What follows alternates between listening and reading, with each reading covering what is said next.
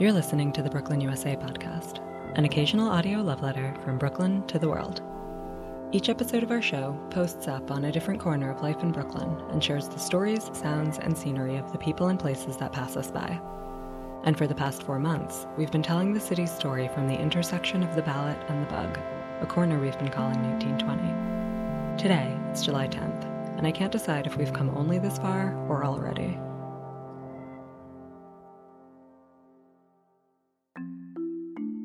The trip's been long, strange, severe, and sanitized, but the real P P E is the friends we made along the way. So this week, we're reconnecting with them to hear how life's gone on since the last time we spoke and how their stories continued after our episode's end. And though we wish that we could climb right through the telephone line, still, we're reunited, and it feels so good. In Brooklyn, U S A.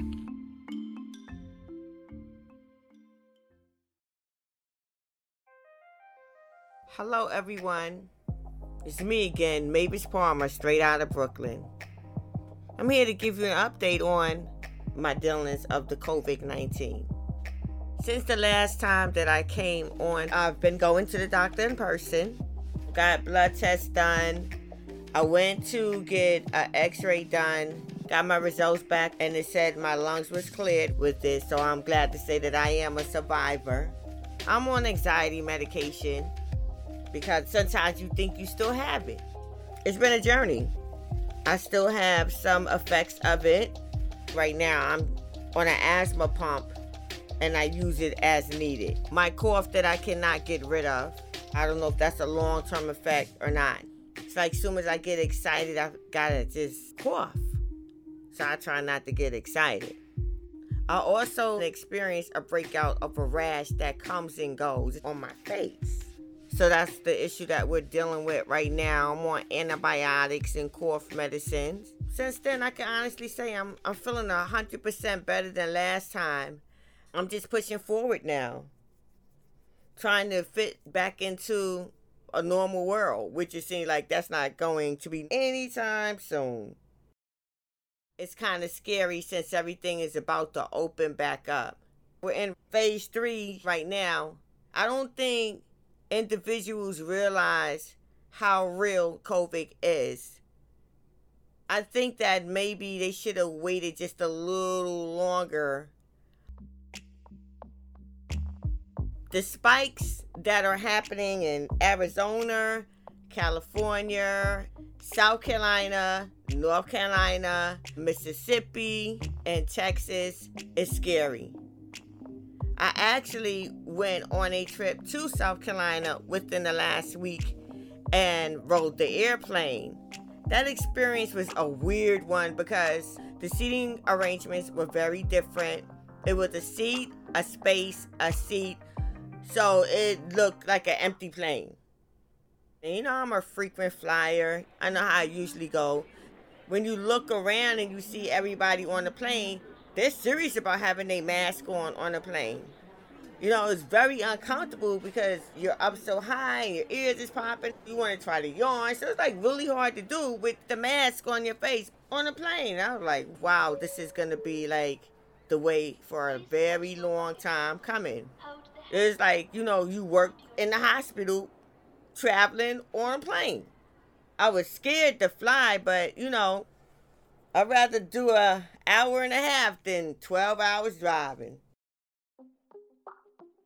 And when I got to South Carolina, I got off the plane with my mask on, my gloves on. I had my hand sanitizer. Went to go pick up my car from the car rental place. It looked like the COVID didn't even exist. I get there, ain't nobody had no mask on. So I'm asking everybody, where's your mask? And if you notice, the places that it's going around is, it's the hot spots. Arizona's hot. California's hot. Florida's hot. The hotter it get, the more the spike is going up. I understand it's like ninety to one hundred degrees, but still in all, safety is first. The response was, oh, I'm not going to catch it. Oh, I'm good. And I was saying to myself, I had it. I had to say to a young guy that was at the counter, son, put your mask on because this is really, really real. They was in the grocery store with no mask on.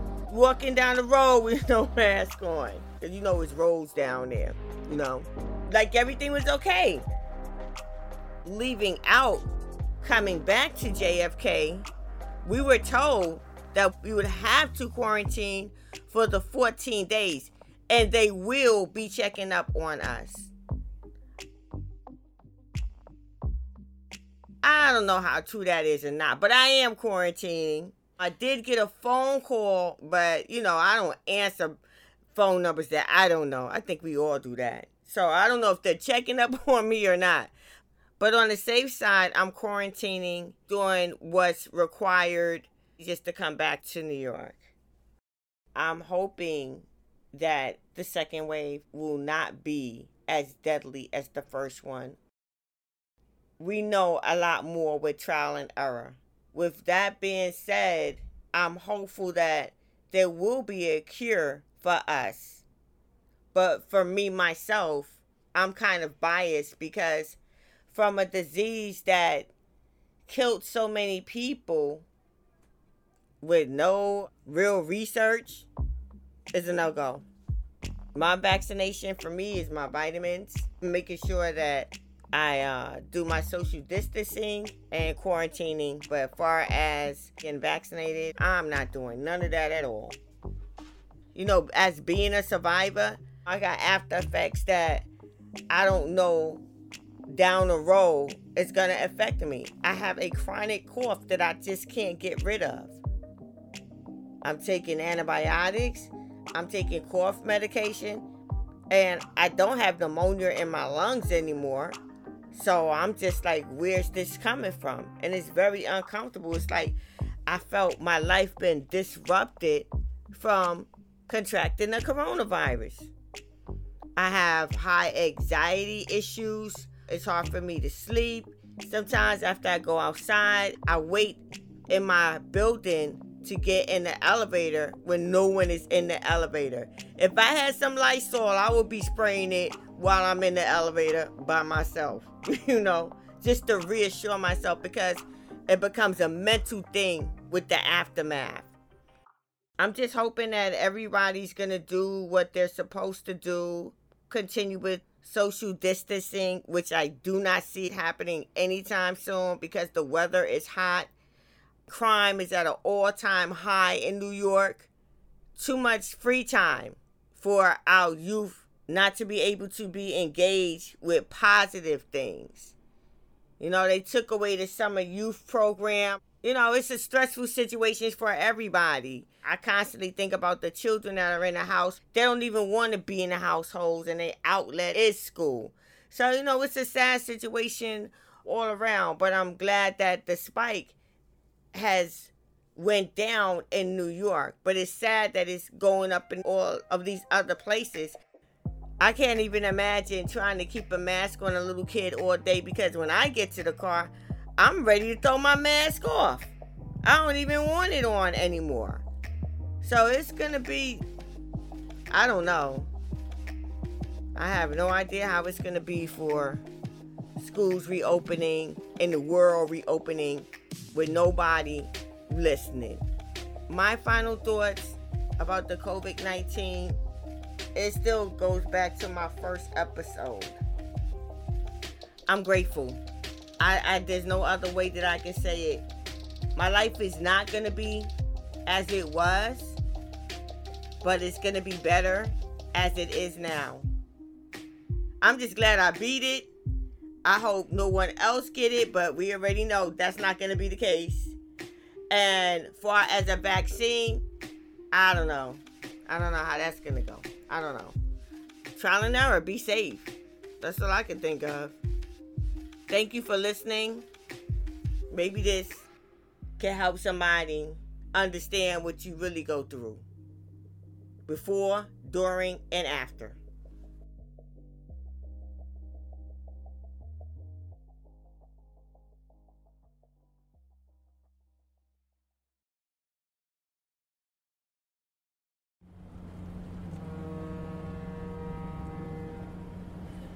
My name is Yesenia Mata, and I am the Executive Director of La Colmena, a day labor and immigrant rights organization based in Staten Island, New York. Since the pandemic hit, La Colmena has not closed its doors.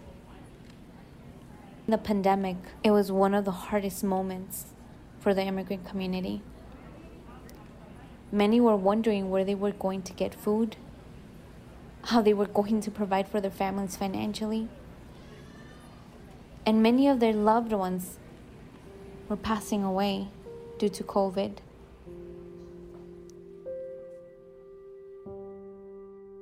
You see, this administration, this governor, completely forgot about the immigrant community. But that is when we decided, as a community, to stand up. During the pandemic, it was Mujeres Liderando who decided to start making masks to create a job for other immigrant women. They protect their community. They make sure that the immigrant father, the immigrant mother is protected with the proper P P E. And that is what my parents always taught me. I saw how many people took advantage of my parents, took advantage of my father because he was an immigrant. And that is how, when I speak to any immigrant mother, to any immigrant father, I always remember my parents. This pandemic has really shown the resilience of the immigrant community. Even the moment when it started, I remember when I had spoken with Brick, I had mentioned to them the day that the city announced that the city will shut down, I detained someone on Staten Island. Throughout this whole pandemic, we have been in contact with various other members of La Colmena that have been detained and that were sent to detention center. We were keeping track of what was going on with each member, and many were afraid of getting sick. Some even got sick. Right now, many of them are out because they were released because of COVID. They still have to do many check-ins. Some of them still have pending court dates. The city made budget cuts, and it really scared us because any sort of cut for us at this moment affects us. And we ended up being selected by Moya to distribute funds to the immigrant community. As of right now, we are in charge of distributing one million dollars to the immigrant community. Even though one million dollars may seem a lot, it's nowhere near to the amount of immigrants that are here on the island. There needs to be more support here. The immigrant community needs more support. And the fight's still not over.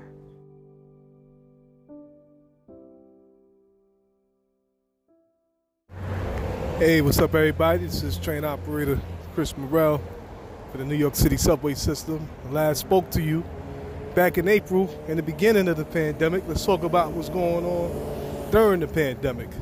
Um, things are slightly getting back to normal, but it's it's not the normal that you want to call normal. It's really the new normal.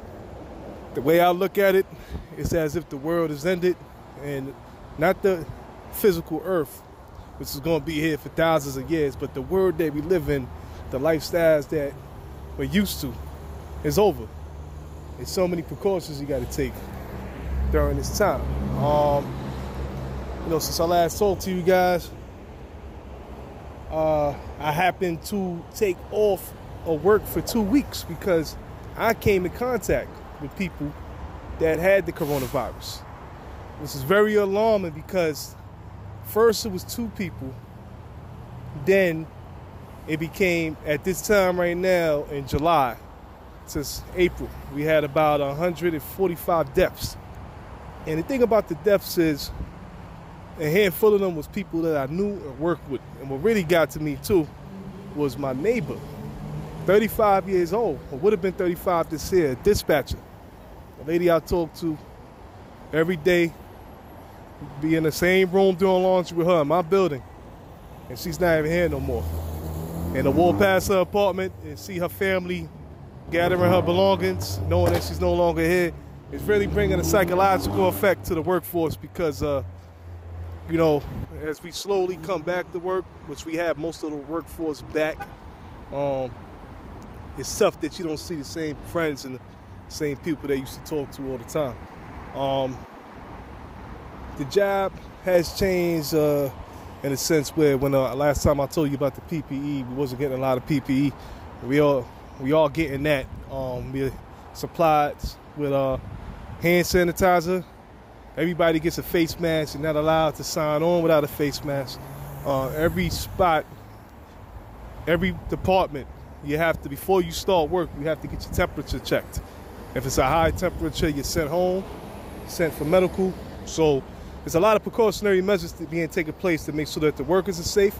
I do say that the um, amount of cases has dropped because a lot of people have been taking the measures to stay safe, but I feel that the passengers are not are getting a little bit too complacent.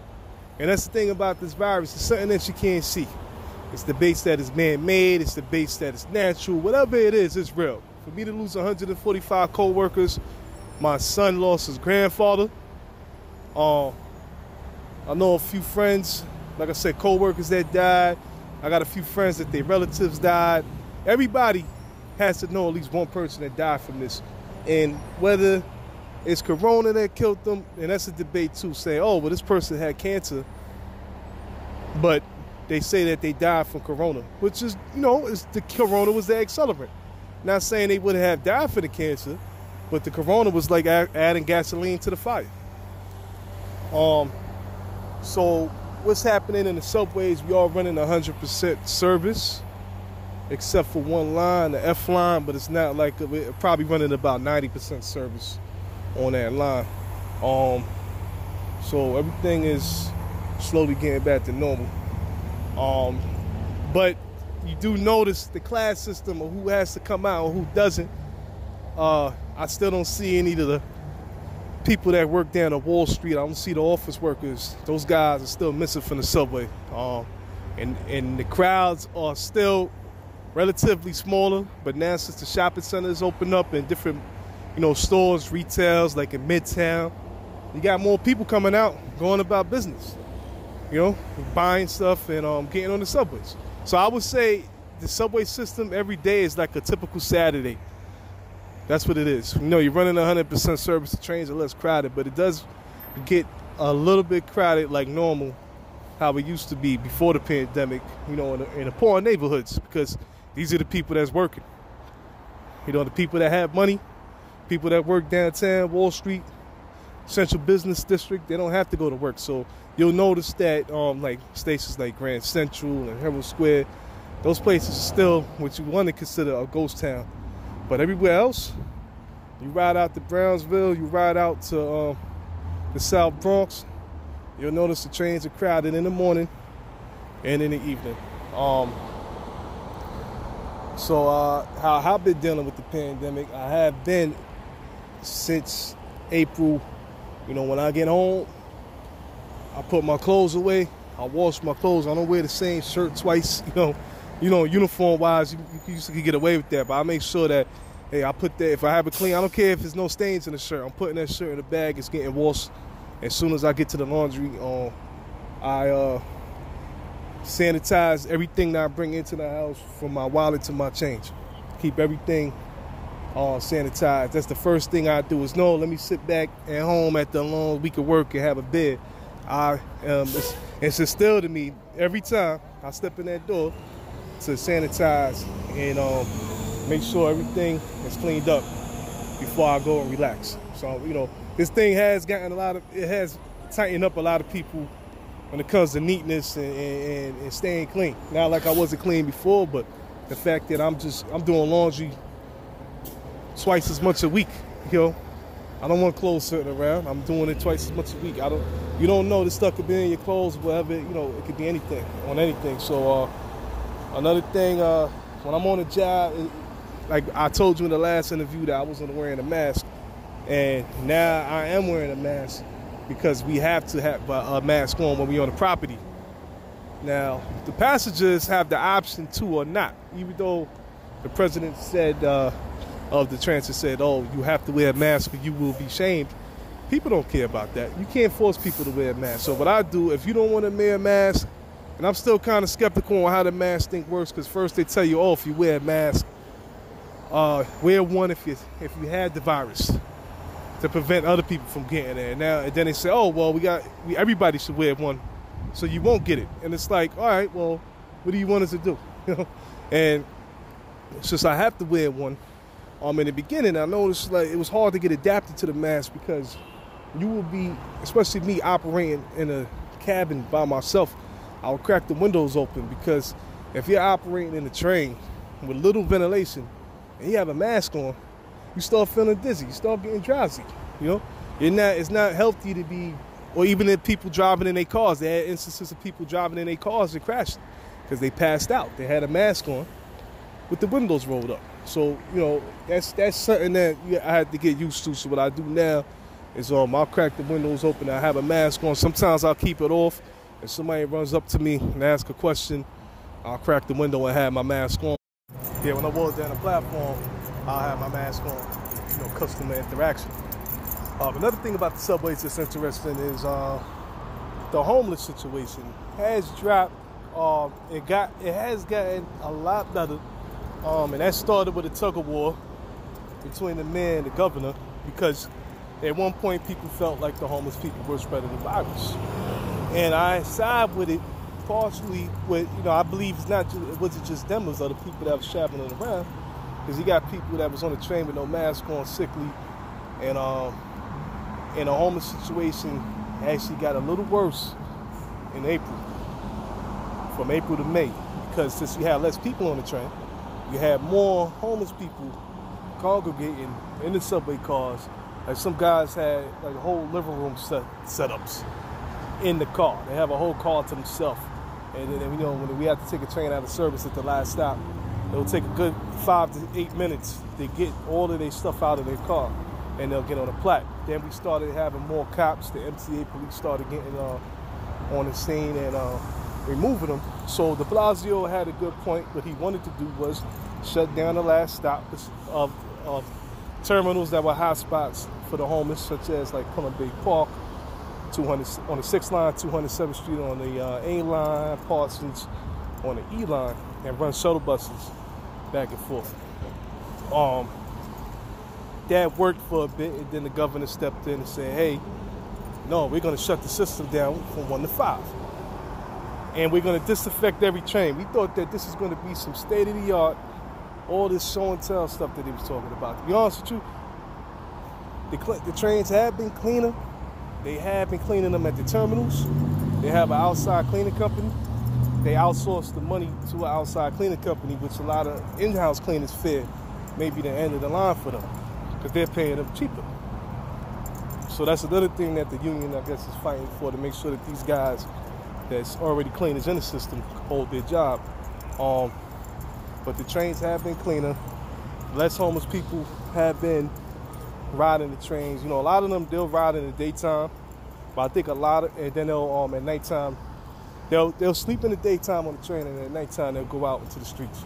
But I do think a lot of them um, ended up in the shelters, because I see a, a big drop in that. Um, stations have been cleaner, but not all stations. I noticed a lot of stations in the hood be, uh, like, I'll go through Spanish Harlem, I see a pile of feces on the platform, and I'll come back to that station the next week, the next day, and it's still there. So that just shows you it's like a, it's like, to me, it's a show and tell. Um, and I don't think they need to shut the system down for one to five, because now it's phase three, as they say, and a lot of people's coming back to work. It's sad to see people that's trying to get home at the hardest day of work, and they missed that last train. Now they got to go from bus to bus. Now, I know they have been offering an Uber, Lyft, or rideshare service for them, but I don't know how efficient that is. I haven't talked to anybody that made use of it. Um, another thing, opening the city back up. I just got word, you know, I have a six-year-old son. De Blasio wants the kids to go back to school. I don't think that's a smart move until everything opens up. Because how are we going to send the kids back to school and we didn't open up everything else one hundred percent. I think things should open up to see how the virus travels, because to be honest with you, deep down, I feel like that's the only way to uh, get rid of it. If you just let everybody do what they want to do. If you could, if you could see how this thing plays out, like it's playing out in other parts of the country, in the month of July and August, if you see if it's going downhill, keep the schools closed. I don't think we got enough. Um, we had enough things happen, or enough things open to see that we should send the kids back to school. So I highly disagree with that. I actually had trying to, you know, debate with my son's mother whether or not to send him back, and that's going to be tough because she has to work and I have to work. So um, we got to see uh, what's going to happen in three months. How this thing will play out in three months. Um, like I said, a lot of people's riding the trains again, but it's mostly for leisure and um, just the workers that to the urban communities. None of the people that work downtown or office workers, and you don't see those guys on the train.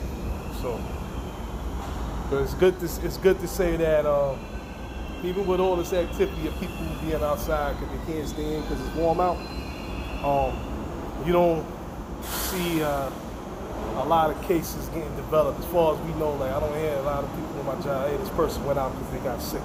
A lot of those people already came back to work, so I'm happy to see that the people survived it. And I'm just curious to know what's going on next, but I feel like the best thing I can do is just go with the flow. If I don't feel safe, I'll make a change for it. Uh, stay away from uh, groups of people and just keep doing what I gotta do.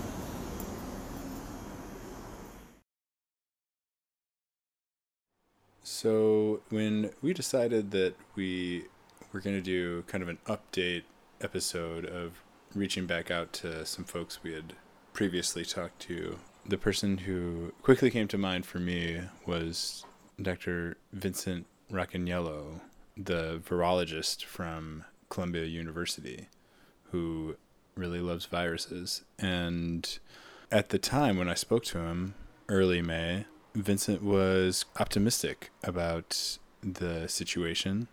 And I think at that time really helped me and people who heard that episode to kind of see the light at the end of the tunnel as we slogged on with the lockdown. So fast forward to today, early July, I had the opportunity to speak with Vincent again, and Vincent's outlook is a little less rosy. I think the optimism back in May was something that we needed, and I actually think this pessimism is something that we need right now, just to be totally real about the fact that this is something that we're going to continue to battle for a very long time and need to continue to uh, take seriously. So I think we all know that, but it also helps to get it straight from the mouth of a virologist. I wrote the provost of my university back in February, and I said, this is what you need to do if you're thinking about going to school. You need to do this, this, and this. So I never heard from him. And I said, if you don't have a committee of virologists and public health people, then you're you're going to screw up. Don't just have lawyers on this committee because all you're worried about is liability. So I think a lot of decisions are made in a science vacuum. I'm Vincent Racaniello. I'm a professor of virology at Columbia University. I've been working on viruses for over forty years, and uh, I do a lot of public outreach as well. I have podcasts and blogs, and I teach a virology course, which you can find on YouTube. So uh, I don't know if there's anybody other than Tony Fauci who's as immersed in viruses as I am.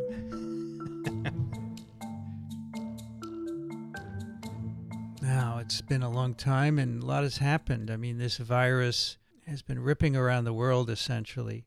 And, you know, we went in lockdown. Many countries went in lockdown. And the point of all that time was to try and develop testing capacity, I think, in my opinion, because it's really important as we're going back now to test, trace, and isolate and really reduce the spread.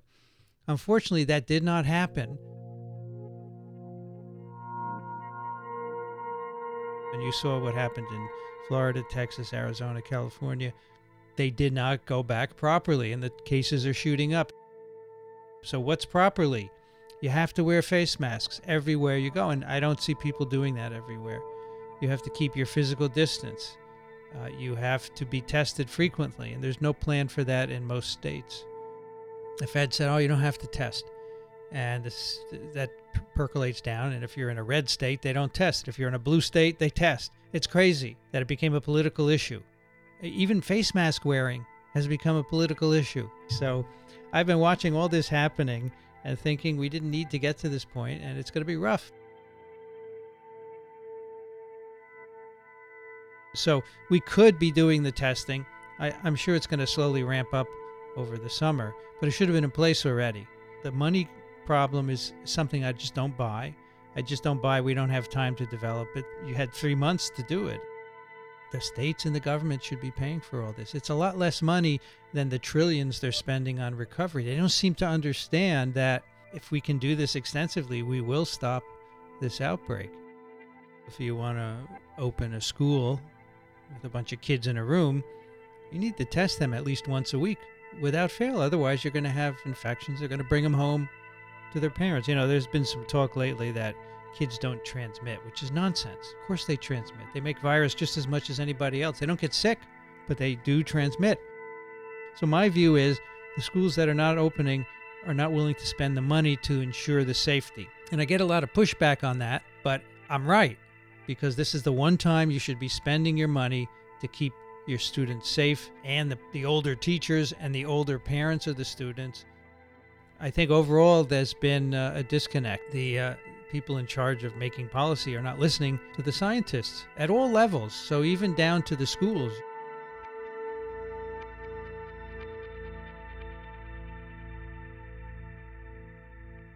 So there are one hundred seventy-two different vaccines in development. I think fourteen are at some phase one or phase two step, which is what you need, of course, to get to phase three and eventually get approved. So that means most of them are not going to be anywhere near completion by next year. You know, the F D A last week issued guidelines for how these vaccines should be tested. And they had some pretty rigorous guidelines there. In fact, for the first time, I thought the F D A was showing some resilience to federal pressure. You know, my feeling is if you follow the F D A guidelines for vaccine testing, you're not going to have anything before next summer, because you need a lot of people, and that just takes time. You know, thousands and thousands of people to enroll them, do the test, follow them for six months minimum, collect the data. I, I just don't see it happening by the end of the year.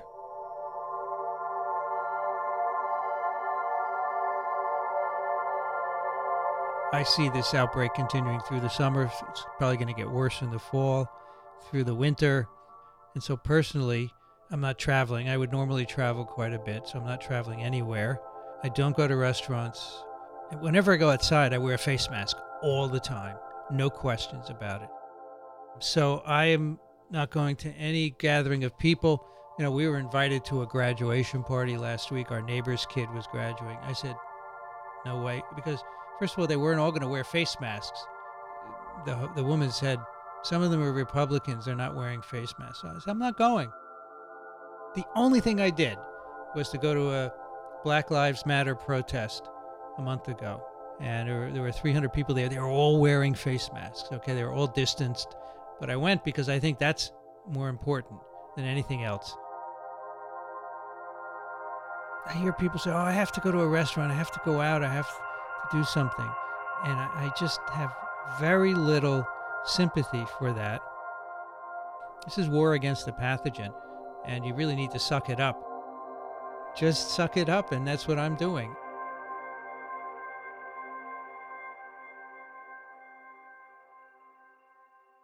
I I am much less optimistic, although I do think we could control it by extensive testing.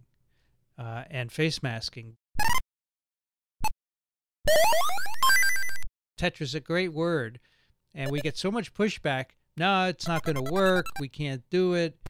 But I think in the end, that's really a, a key part of limiting this outbreak is Tetris for sure. Testing, tracing, and isolation.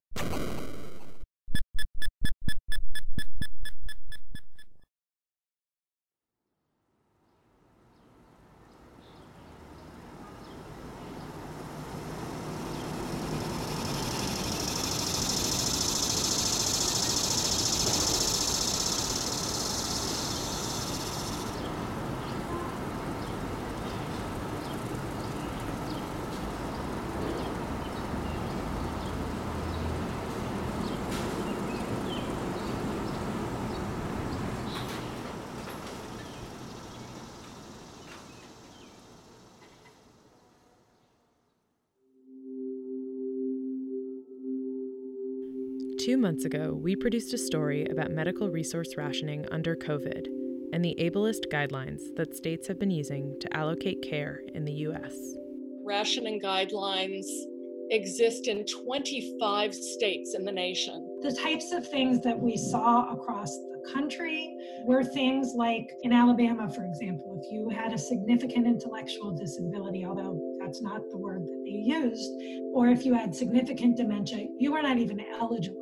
In Kansas and Tennessee, we saw that if you had certain neuromuscular disabilities, people with advanced neuromuscular disease, you were completely excluded, excluded from receiving critical care, maybe never even get to the I C U. This week, we caught up with Allison Barkoff. My name is Allison Barkoff, and I'm the Director of Advocacy at the Center for Public Representation. To talk about how the fight has progressed and where it's headed next. Since I last spoke with you, we've continued to do work to make sure that people with disabilities are able to get equal access to medical treatment and care. We've at this point filed almost a dozen complaints across the country with the Office of Civil Rights at Health and Human Services. Early O C R resolutions in Alabama and Pennsylvania made it clear that crisis standards of care could not exclude people with disabilities. Since we last spoke, the Center for Public Representation has seen two new groundbreaking resolutions in Connecticut and Tennessee. On June ninth, we resolved a complaint that we had filed about the state of Connecticut and their policies about visitors.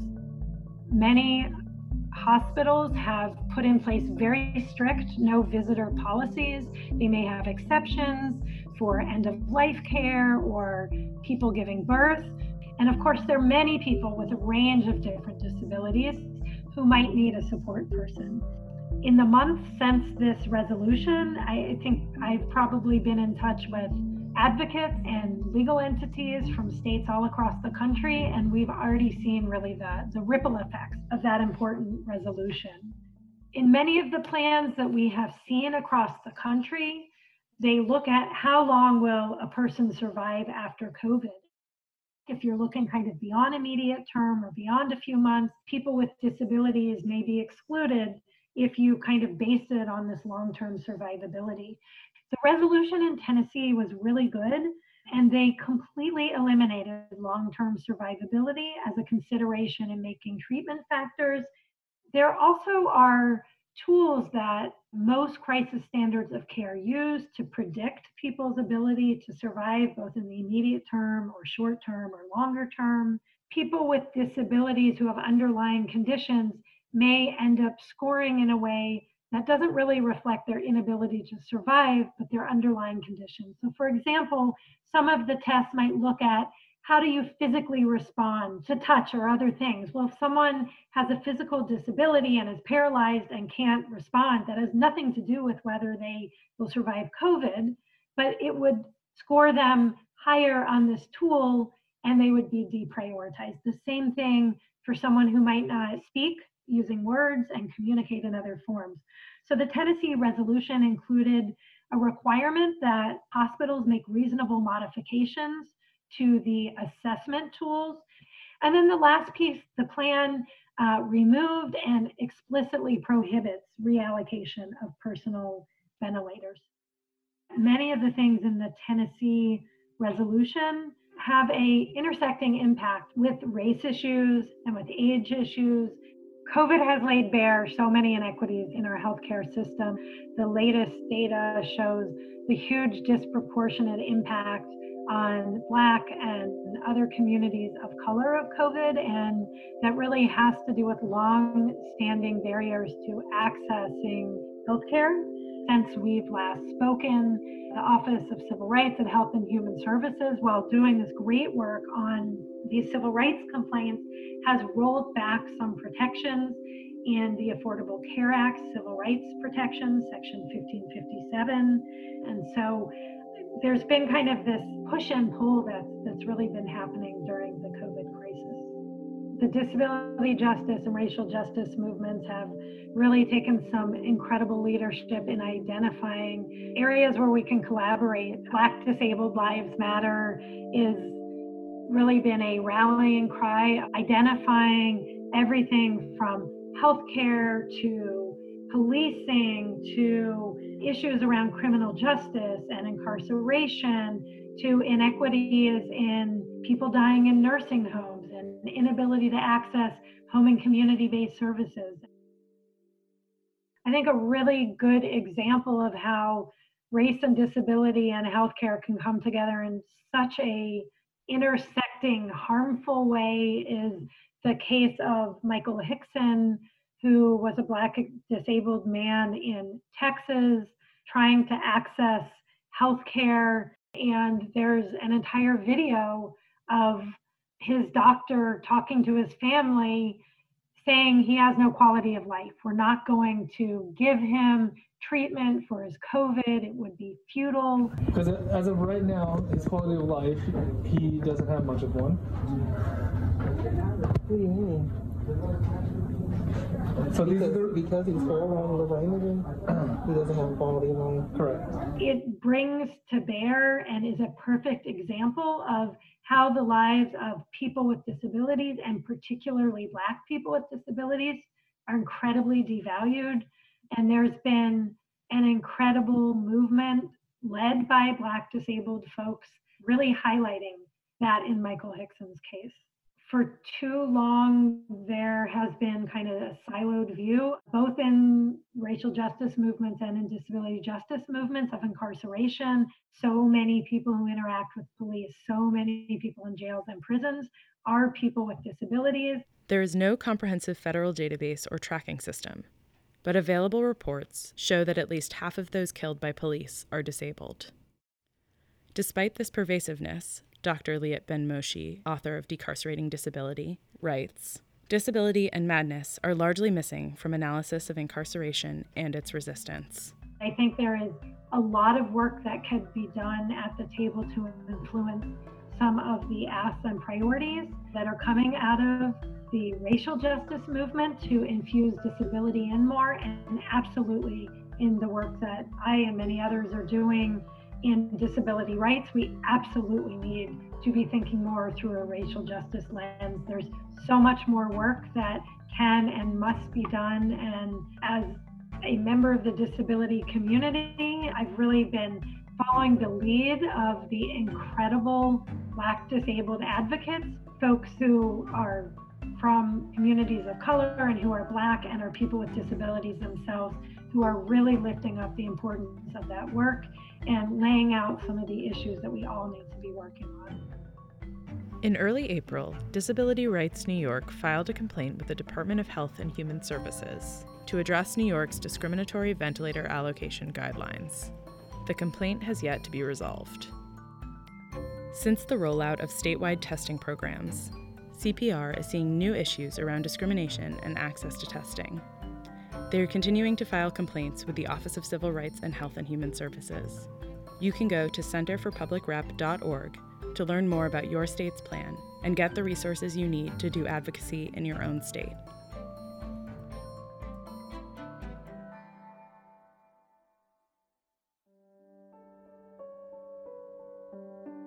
Back in March, we met Mert Aragol, M D, an emergency room doctor at a Brooklyn hospital that had been overtaken by covid nineteen. He's checked in regularly since then, with stories from the field and news from the front, but it's been over a month since we heard from Doctor Mert, who this week sets a very different scene.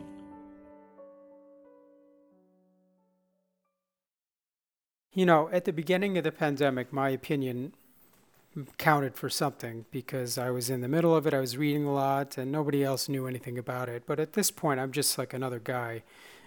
So take what I say with a grain of salt.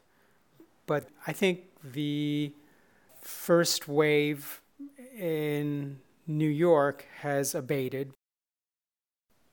It's definitely winding down. We had a tent outside and we took that down. The uh, morgue trucks are gone. We're, we're probably down to single digits in the hospital. For a while, there was no COVID and there were no other patients either. I mean, we went through a period where the census had gone down so much that they started sending doctors home, and so I got a lot of time off in June. And then it started coming back. I mean, the rest of the illnesses of mankind have returned. You know, all the heart attacks and strokes and blood clots and stomach bleeding and whatever. And then old ladies falling from chairs and people falling off their bikes. The drunks uh, are coming back a little. I mean, they never really fully went away. So, you know, things are kind of slowly going back to normal. Although, you know, it's still always on your mind. But uh, we're coming back to normal, or the new normal, you know.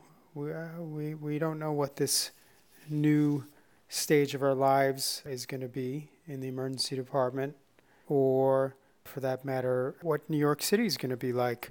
There's so much uncertainty. What's fascinating about the disease is that in Europe, it's disappearing, even in areas where the antibody prevalence is very low. The virus is disappearing. The cases are disappearing. In these areas like New York and in Europe, uh, the question remains, how long is this going to last?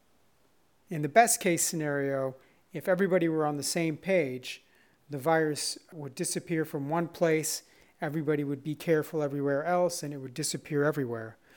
What's happening is it's disappearing in New York and maybe in Europe, but we have another part of the country that's now undergoing their first wave.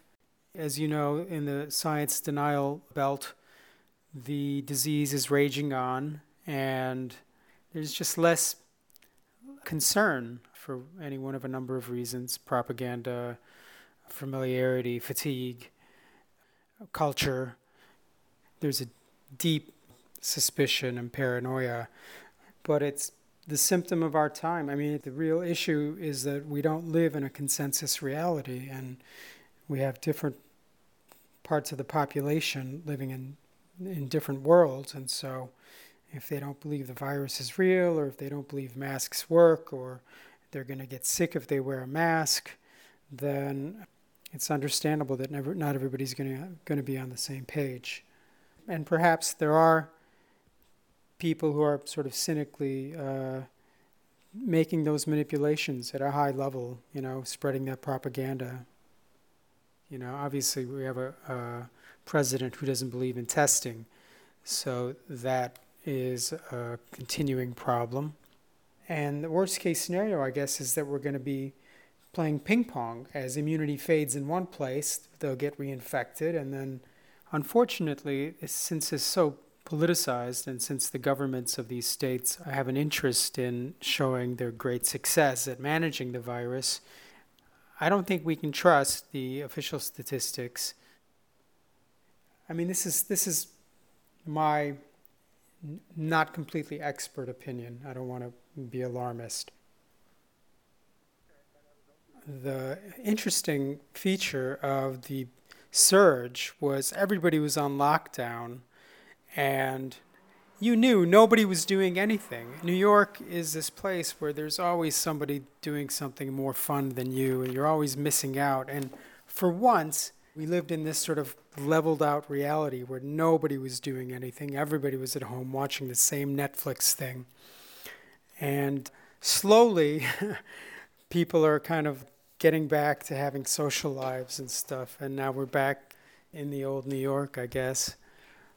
I mean, looking back, people had a kind of terrifically heightened emotional tone. I remember, you know, so many people reached out to me, told me I was in their thoughts. I mean, it was it was nice, it was flattering, but it was also weird being the uh, focus of everybody's projection, you know. And now there's a kind of coming back to our senses and and a kind of morning after feeling. um, I think I think uh, it's nice that uh, people can get back to reality. You know, the city took an enormous body blow from this virus and is still reeling, but I personally have faith that whatever it is that makes New York a magical place and draws people from all over the world is going to still be there. You know, if we lose a few people to the suburbs, I don't think that's going to kill New York. Um, what was I going to say? I finished um, the second time I saw Avatar, so that's done.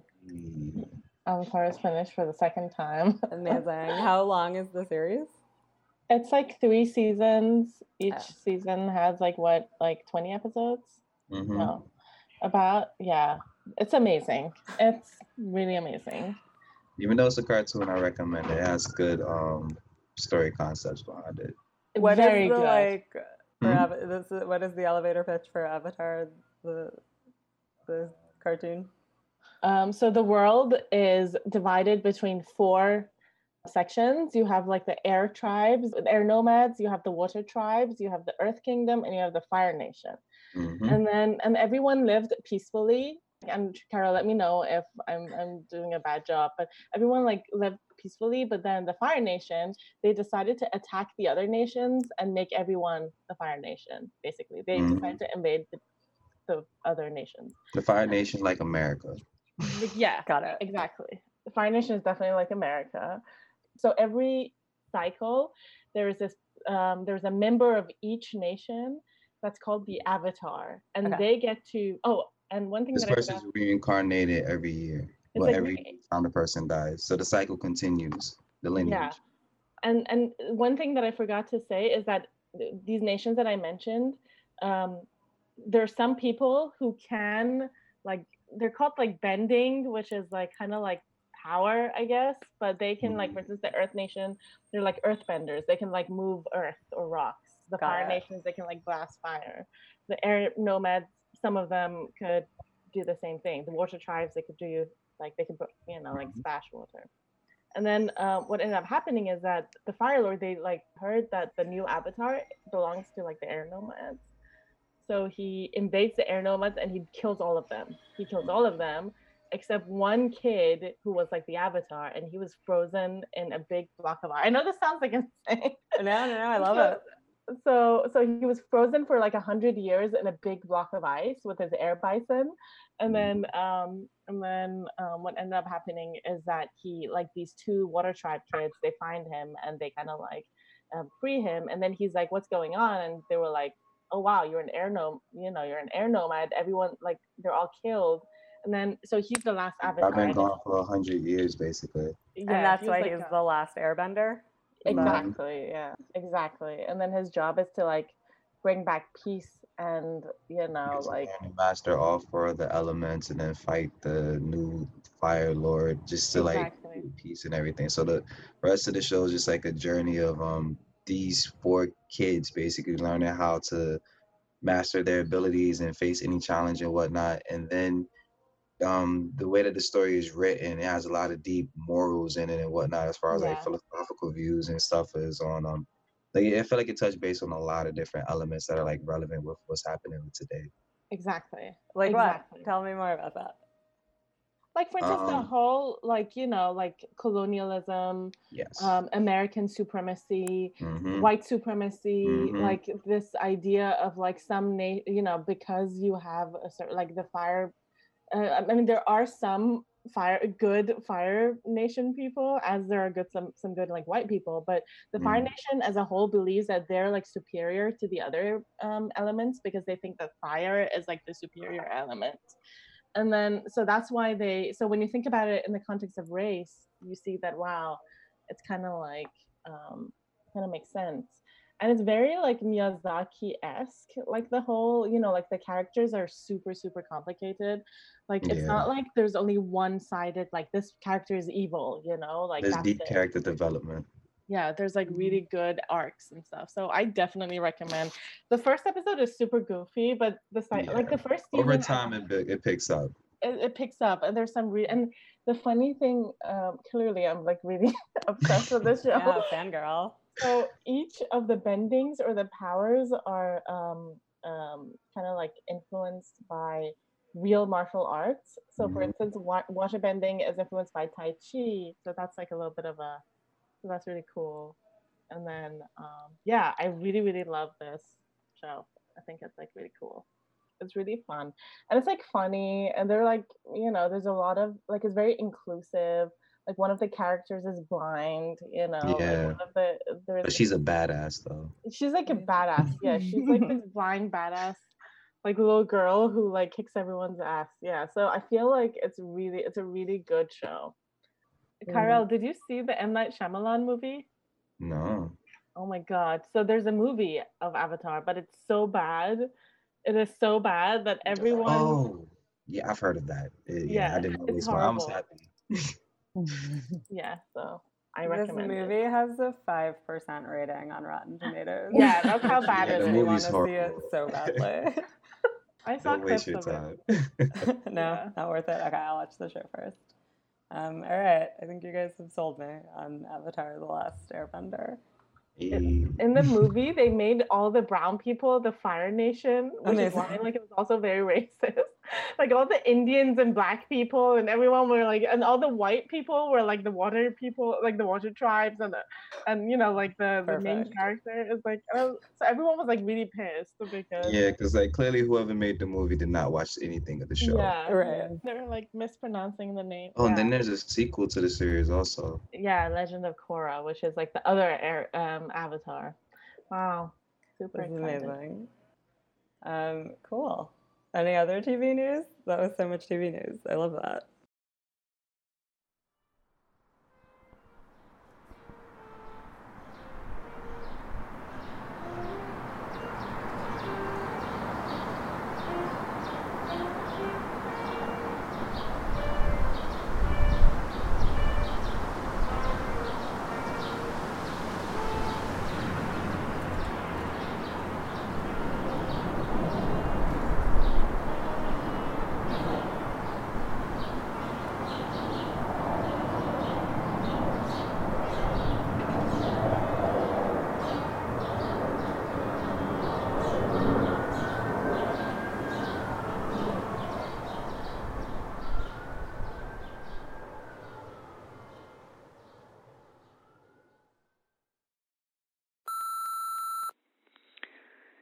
Hey, Brooklyn, U S A. This is Betsy Smullyan, calling from Brooklyn. I worked at Brick until just about two weeks ago, so I just wanted to check in and say hi. I've started my new job as the interim executive director at Heights and Hills, an organization that supports in-home aging. We have a staff of Brooklynites who are so dedicated to helping homebound seniors through the COVID crisis. We have social workers and volunteers making tons of phone calls. We're doing video classes. We're helping people get air conditioners. We're delivering hot meals and emergency kits. And we have a volunteer shopping squad buying and delivering groceries for older people. And then, of course, behind the scenes, we're figuring out the city budget and the government regulations that affect all of our work. Yesterday I went to see a very beautiful and very empty senior center, and I was thinking you guys should do a show focused on the senior center when all of this is behind us. Anyway, just wanted to say I miss you, I love you, and I'm listening to you. Bye. If you want to send us a message, check the show notes for a link to our handy guide on how. We're here when you need us, and we can't wait to hear from you. Weekend weather with Griffin. Weekend weather with Griffin. Hey everyone, it's Junior Meteorologist Griff City talking about the weekend weather, your city, Brooklyn, U S A. Friday, high seventy-nine, low seventy-five. It will be rainy. Saturday, high eighty-seven, low seventy-two. It will be rainy. Again, uh, Sunday, high eighty-nine, low seventy-five. You might want to wear sunglasses because it's going to be partly cloudy. Weekly fun fact. Did you know that the first oranges weren't orange? They were green. Thank you for listening, Brooklyn. Brooklyn U S A is produced by me, Sasha Mathias. And me, Emily Boghossian. And me, Shirin Barry. And me, Charlie Hoxie. And me, Carole Palmer. And me, Ross Tuttle. And me, Mayimi Sato. With help this week from Justin Bryant, Brick Radio Junior Meteorologist Grip City, Lauren Germain, and Taylor Cook. If you like what you hear, comment, like, share, and subscribe, and follow at Brick T V on Twitter and Instagram for updates. For more information on this and all Brick Radio podcasts, visit brickartsmedia.org slash radio.